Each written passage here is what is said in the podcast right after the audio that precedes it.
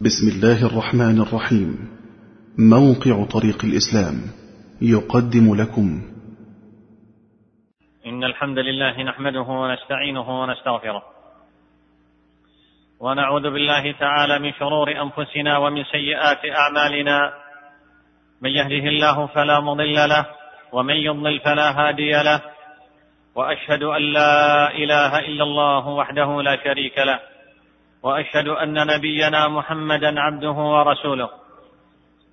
يا أيها الذين آمنوا اتقوا الله حق تقاته ولا تموتن إلا وأنتم مسلمون. يا أيها الناس اتقوا ربكم الذي خلقكم من نفس واحدة وخلق منها زوجها وبث منهما رجالا كثيرا ونساء. واتقوا الله الذي تساءلون به والأرحام. إن الله كان عليكم رقيبا. يا أيها الذين آمنوا اتقوا الله وقولوا قولا سديدا يصلح لكم أعمالكم ويغفر لكم ذنوبكم ومن يطع الله ورسوله فقد فاز فوزا عظيما. أما بعد أيها المسلمون إن الصراع بين الإيمان والكفر صراع قديم وسيبقى هذا الصراع ما دام هناك إيمان وكفر على وجه الأرض. قال الله تعالى ولولا دفع الله الناس بعضهم ببعض لفسدت الأرض ولكن الله ذو فضل على العالمين.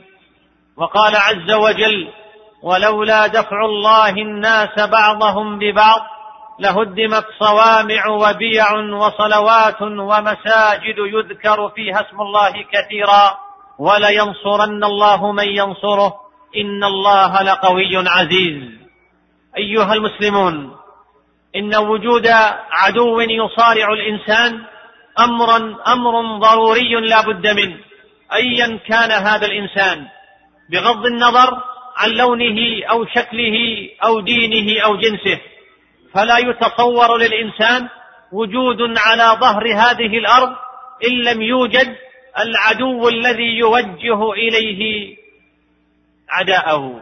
ومتى خلت حياته من عدو وجه عداؤه إلى من لا يعاديه فإذا رفض بعض الناس إذا رفض بعض الناس النزول إلى حلبة الصراع ورفضوا معاداة الآخرين فإن هؤلاء الذين رفضت أن تعاديهم ينصبون لك الأحابيل ويضعون لك المخططات لتدميرك وهلاكك.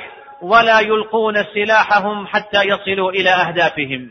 قال الله تعالى مؤكدا هذه الحقيقة ولا يزالون مختلفين إلا من رحم ربك ولذلك خلقهم.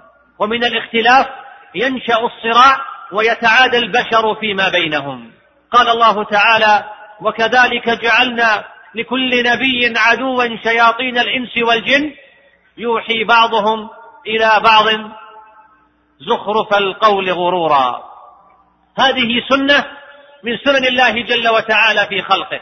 فلا يصلح أن يطمح المرء في أن يعيش حياة هادئة لا يعكر صفوها مكر الأعداء وظلم الأشقياء ومؤامرات الفسقة. بل على المسلم أن يوطن نفسه على خوض صراع طويل طويل لا يتوقف إلا إذا توقف في الإنسان نبضات قلبه. أيها المسلمون. نعيش هذه الأيام موسما من مواسم الخير. ألا وهو موسم الحج إلى بيت الله الحرام. وفي موسم الحج يتجلى عبادات عظيمة يقدمها المسلم. ولعلي في هذا المقام أشير إلى عبادة عظيمة تتعلق بالصراع بين الإيمان والكفر. مرتبط بمنسك الحج العظيم قل من يتنبه له. ألا وهي عبادة مراغمة الكفار. ثبت في الصحيحين. من حديث ابن عباس رضي الله عنهما قال قدم رسول الله صلى الله عليه وسلم وأصحابه مكة وقد وهنتهم حمى يثرب.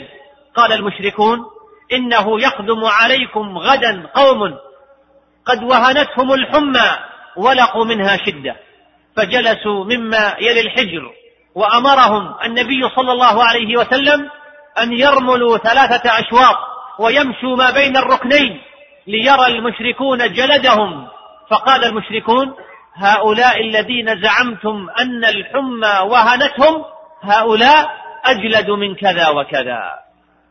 أيها المسلمون في هذا الحديث الجليل تقرير تقرير مشروعية مراغمة الكفار. حتى قال ابن القيم رحمه الله تعالى في مدارج السالكين لا شيء أحب إلى الله جل وتعالى من مراغمة وليه لعدوه وإغاظته له. وقد أشار سبحانه إلى هذه العبودية في مواضع من كتابه. بل جعلها ابن القيم رحمه الله ذريعة من ذرائع الصديقية ووليجة يلج بها العبد المنيب المخبت لبحبوحتها. فقال رحمه الله فمن تعبد الله بمراغمة عدوه فقد أخذ من الصديقية بسهم وافر وعلى قدر محبة العبد لربه وموالاته ومعاداته لعدوه يكون نصيبه من هذه المراغمة. انتهى كلامه رحمه الله.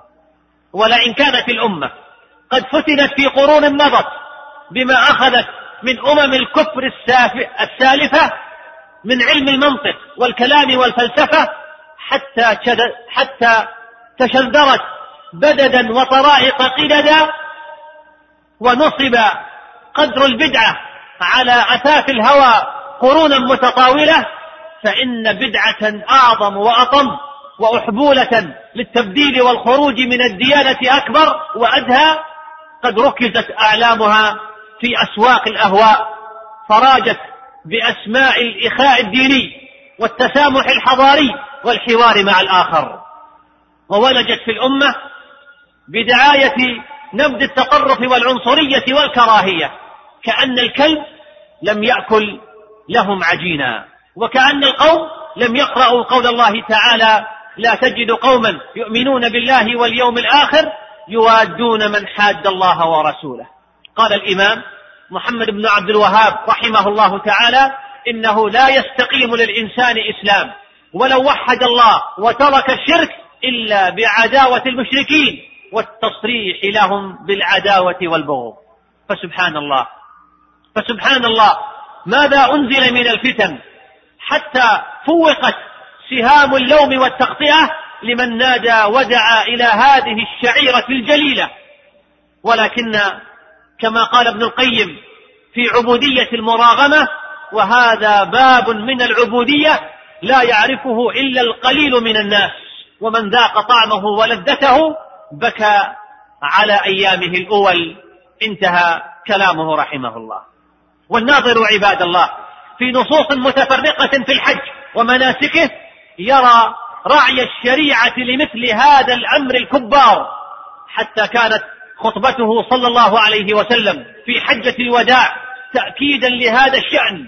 فقال صلى الله عليه وسلم كل شيء من أمر الجاهلية تحت قدم موضوع. رواه البخاري ومسلم. هذا هكذا هكذا بهذه الصفة المنفرة التي تشي بكل معاني الاحتقار للجاهلية والاستعلاء عليها والترفع عنها وعن أصحابها والحج والحج يا عباد الله كله تأكيد لهذا الأمر وتأكيد لمعناه وتربية للقلوب عليه.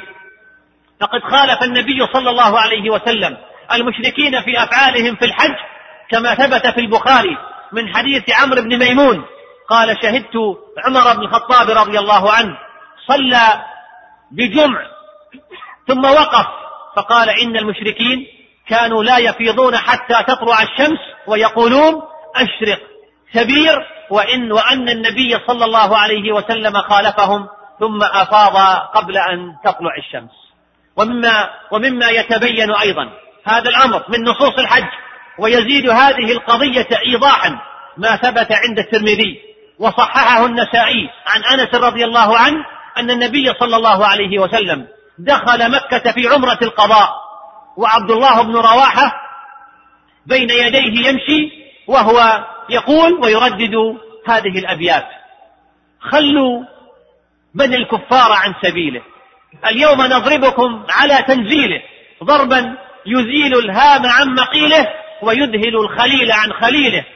فقال له عمر رضي الله عنه يا ابن رواحة بين يدي رسول الله صلى الله عليه وسلم وفي حرم الله تقول الشعر فقال له النبي صلى الله عليه وسلم خل عنه يا عمر فلا فلهي أسرع فيهم من نضح النبل فانظر يا رعاك الله إلى حوط الشريعة وتقريرها لقاعدة البراء من المشرك ومراغمته بالإعلام المسموع في مواسم الحج والعمرة وإكبار هذا وإشهاره ومدح فاعله. فأين من يدعون إلى التسامح مع الآخر والانفتاح على ثقافته وعدم الكراهية للمختلف الثقافي أين هم؟ من هذه الواضحات وهم يجادلون في الله وهو شديد المحال ويأخذون بشدق المنهج ويضعون ويخبون في نصر باطلهم. بل إن النبي صلى الله عليه وسلم في عام الحديبية أهدى جملا كان لأبي جهل في رأسه برة فضة فقال ابن عباس رضي الله عنهما يغيظ بذلك المشركين. رواه أبو داود. ومما يتصل بهذا أيضا ما ذكره بعض العلماء في سبب تسمية عمرة القضية أو عمرة القضاء بهذا الاسم حيث اختلف الفقهاء. هل هو مأخوذ من القضاء للعبادة للعمرة الأولى أم من المقاضاة للكافر؟ على قولين اختار الإمام العلامة شمس بن القيم رحمه الله تعالى القول الثاني. ومن ذلك أيضا. ومما يحسن ذكره. والقلوب إن لم تسافر أبدانها إلى تلك البقاع المباركات سافرت بفكرها وشوقها وتأملاتها وكأنها تنظر إلى النبي صلى الله عليه وسلم وهو يقول يوم النحر وهو بمنى نحن نازلون غدا بخيف بني كنانة حيث تقاسموا على الكفر. متفق عليه من حديث أبي هريرة. وذلك أن قريشا وكنانة تحالفت على بني هاشم وبني عبد المطلب ألا يناكحوهم ولا يبايعوهم حتى يسلموا إليهم النبي صلى الله عليه وسلم. هكذا يظهر المؤمن صولة الحق والإيمان والسنة في مواطن حوربت فيها الحق والسنة وتربط الفهوم في عباداتها بالصراع مع الكافر وديمومته حتى يجيء المؤمنون وهم يؤمون تلك المشاعر المباركة فيتذكرون صراع الإيمان والكفر صراع الحق مع الباطل وظهور الحق بعد جولة الباطل وبقاء الحق ظاهرا عاليا ولتتذكر الملايين من المسلمين وهي تقع أرض تلك المشاعر والمناسك فضل إظهار شعار الإسلام وصولته وأن الصراع وأن الصراع مع الكفر والبدعة والفجور باق ما بقيت تحاد الله وشرعه وسنة نبيه عليه الصلاة والسلام. أيها المسلمون ومن لطيف ما يظهر للناظر في دروس الحج ما يؤخذ من حديث جابر رضي الله عنه في السنن أن النبي صلى الله عليه وسلم قرأ في ركعتي الطواف بسورتي الإخلاص. قل يا أيها الكافرون وقل هو الله أحد وهي سورة البراءة من الكافرين والتسليم لرب العالمين. وليكون العابد الحاج مرتبطا بمثل هاتيك المعاني العظيمة وليعقد أنامله عليها ويستمسك بمقتضياتها. ومن الدروس المستفادة من تلك العبادة ما يؤخذ من فعل النبي صلى الله عليه وسلم لما رقى الصفا فاستقبل القبلة فوحد الله وكبره وقال لا إله إلا الله وحده لا شريك له. له الملك وله الحمد وهو على كل شيء قدير. لا إله إلا الله أنجز وعده ونصر عبده وهزم الأحزاب وحده. رواه مسلم. إنه التذكير إنه التذكير بالانتصار على القوى العالمية الكافرة على يد الثلة المؤمنة الصابرة. وهي الكلمات التي يرددها كل عابد وكل عالم وكل مجاهد وتتناقلها الأجيال. ولا ريب أنه مهما بلغ عتو الكافر وتجبره وظلمه فإن النصر للموحدين الصادقين والملايين اليوم وهي تقف على وهي تقف وهي تقف على الصفا صعدا يجب أن تعلم وأن توقن أن جند الله هم الغالبون. ولا بد أن تعلم وتتعلم علاقة النصر بالعبادة وعلاقة النصر بالشكر وعلاقة النصر بكمال التوحيد وتحققه في القلوب. نفعني الله وإياكم بهدي كتابه واتباع سنة نبينا محمد صلى الله عليه وسلم. أقول هذا القول وأستغفر الله لي ولكم فاستغفروه إنه هو الغفور الرحيم. الحمد لله على إحسانه وأشكره على توفيقه وامتنانه وأشهد أن لا إله إلا الله وحده لا شريك له تعظيما لألوهيته وربوبيته وأسمائه وصفاته وأشهد أن نبينا محمدا عبده ورسوله الداعي إلى جنته ورضوانه وصلوات ربي وسلامه عليه وعلى آله وعلى أصحابه وسلم تسليما مزيدا. أما بعد أيها المسلمون من الدروس والعبر التي نأخذها من الحج ومن مواطن المناسك وترتبط في نفس كل مسلم وقلب كل مؤمن ذلك التسليم المطلق والتفويض العظيم لأمر الله ورسوله صلى الله عليه وسلم في قصة أم إسماعيل. كما ثبت في البخاري عن سعيد بن جبير عن ابن عباس رضي الله عنهما أن إبراهيم جاء بها وابنها إسماعيل وهي ترضعه حتى وضعهما عند البيت عند دوحة فوق زمزم في أعلى المسجد وليس بمكة يومئذ أحد. وليس بها ماء فوضعهما هنالك ووضع عندهما جرابا فيه تمر وسقاء فيه ماء ثم قفى إبراهيم منطلقا فتبعته أم إسماعيل فقالت يا إبراهيم أين تذهب وتتركنا بهذا الوادي الذي ليس فيه إنس ولا شيء؟ فقالت له ذلك مرارا. وجعل لا يلتفت إليها فقالت له آه الله الذي أمرك بهذا؟ قال نعم. قالت اذا لا يضيعنا. ثم رجعت. رواه البخاري. إنه إنه منهج التسليم للنص ونبذ الرأي وطرد الخصومة في التشريع وهو الأساس الذي يقوم عليه المعتقد الصحيح وهو القاعدة الأولى في الديانة وعليه إجماع السلف وإليه موئلهم وبتركه وقع أهل الأهواء في التبديل والبدعة ولذا اشتد نكير السلف وأتباعهم على من ترك الآثار. ورد النصوص وحين تشتد غربة المسلمين اليوم بكثرة ما ينادون بالتجديد في الدين بما يلائم العصر وترك ما يزعمونه الرسوم التي عفت. حين تزعج النفوس المؤمنة تلك الأطروحات والندوات تجد في قصة أم إسماعيل وأمثالها الجلال والجمال والقدوة. ثم يعلم المسلم وهو يقلب نظره بين البيت وزمزم والصفا والمروة عظم بركة عبادة التسليم لله وكبير ثوابه سبحانه وجزيل عطائه لمن تعبده بذلك. ألم تر أن الله جعل لأم إسماعيل الذكرى الخالدة والثناء الحسن ولسان الصدق في الآخرين إلى يوم الدين. جزاء, جزاء تسليمها للنص وتفويضها للأمر فإذا بملايين البشر على ضوء الأمر الإلهي يخطون على خطاها ويتخذون من طريقها بين الصفا والمروة مثابة تعبد وشعيرة نسك.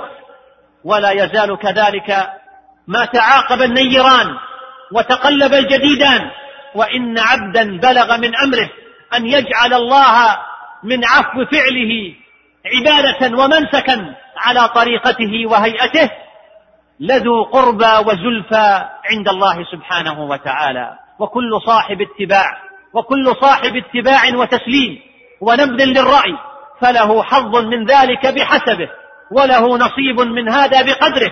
والله واسع عليم يختص برحمته من يشاء. والله ذو الفضل العظيم. بل إن من عجيب ما في قصة أم إسماعيل. أنها حين أنها حين خالطت بتحويطها لزمزم وحرصها الفوت وداخل أمر زمزم مع أم إسماعيل صنع البشر وكسبهم نقص من ذلك بقدر الحرص البشري. مع أنها لم تعترض على نص ولم ترد سنة ولم تدفع شريعة ولم تترك التسليم لأمر الله لكنها كانت على حال لو كانت على أزكى منها وهي الزكية البرة لكان أعظم بركة وأجزل مثوبة ليس لها فقط بل وللأمم والأجيال المتعاقبة بعدها. وانظر إلى هذا الحديث العظيم وهو يبين أثر ذلك في البركة والخيرية والزكاة. قال ابن عباس رضي الله عنهما فجعلت أم إسماعيل تحوضه وتقول بيدها هكذا وجعلت تغرف من الماء في سقائها وهو يفور بعدما تغرف. قال ابن عباس رضي الله عنهما قال النبي صلى الله عليه وسلم يرحم الله أم إسماعيل لو تركت زمزم أو قال لو لم تغرف من الماء لكانت زمزم عينا معينا. رواه البخاري. وعلى أصحاب الدعوات والإصلاح والتعليم والجهاد أن يعلموا أنه بقدر ما يخالط أعمالهم من ركون إلى الرأي وترك للنص وبعد عن منهج السلف ينقص بقدره من الفلاح والنجاح والبركة. وكل صاحب دعوة فعليه أن يحتاط لنفسه ويحذر ويتقي مخالفة التبديل في الأمر والانزلاق عن السنة ومنهجها. أيها المسلمون وأعظم وأجل من قصة أم إسماعيل قصة أبي إسماعيل رحمة الله وبركاته عليهم أهل البيت إنه حميد مجيد إذ أمر بذبح ولده فاستجاب وسلم وامتثل ولبى نداء ربه في التضحية الكبرى وهو يظن بابنه ولم يتأخر في البذل وقال عنه ربه وإبراهيم الذي وفى. والأمة اليوم والأمة اليوم أحوج ما تكون إلى مثل هذه الصفات الإبراهيمية من العلم بالله والدعوة إليه إلى تحطيم الأصنام ثم الصبر على البلاء ومفارقة الأوطان والثبات في التضحية في سبيل نشر دين الله جل وتعالى ونشر السنة والدفاع عن أعراض المسلمين وحرماتهم في كل مكان. والملايين التي تؤم وأمت بيت الله جل وتعالى وهي تقتدي بإبراهيم عليه السلام في رمي الجمار والذبح والأضاحي. ينبغي أن تقتدي بإبراهيم عليه الصلاة والسلام أيضا في مواطن الدعوة والتضحية والصبر وهي تنظر إلى تلك الأماكن المباركة التي كان عليها أعظم مواقف التضحية والبذل في سبيل الله. فتجتهد إذن في رفع الجهل والظلم والبدعة والفجور عن الأمة. وتحذر من تبديل المبدلين وتقرير المخذلين وتحذر أيضا من قوم تزيلوا عن طريق السلف في الدعوة ولم يمسكوا بعروة التسليم. قال الله تعالى وعلى الله قصد السبيل ومنها جائر ولو شاء لهداكم أجمعين. اللهم رحمة اهد بها قلوبنا ونسألك اللهم أن تجمع بها شملنا وأن تلم بها شعثنا وأن ترد بها الفتن عنا. اللهم صل على محمد وعلى آل محمد كما صليت على إبراهيم وعلى آل إبراهيم إنك حميد مجيد. اللهم بارك على محمد وعلى آل محمد كما باركت على إبراهيم وعلى آل إبراهيم في العالمين إنك حميد مجيد. اللهم اغفر لآبائنا واغفر اللهم لأمهاتنا ولعلمائنا ولمن له حق علينا وآخر دعوانا أن الحمد لله رب العالمين. مع تحيات إخوانكم في موقع طريق الإسلام. www.islamway.com والسلام عليكم ورحمة الله وبركاته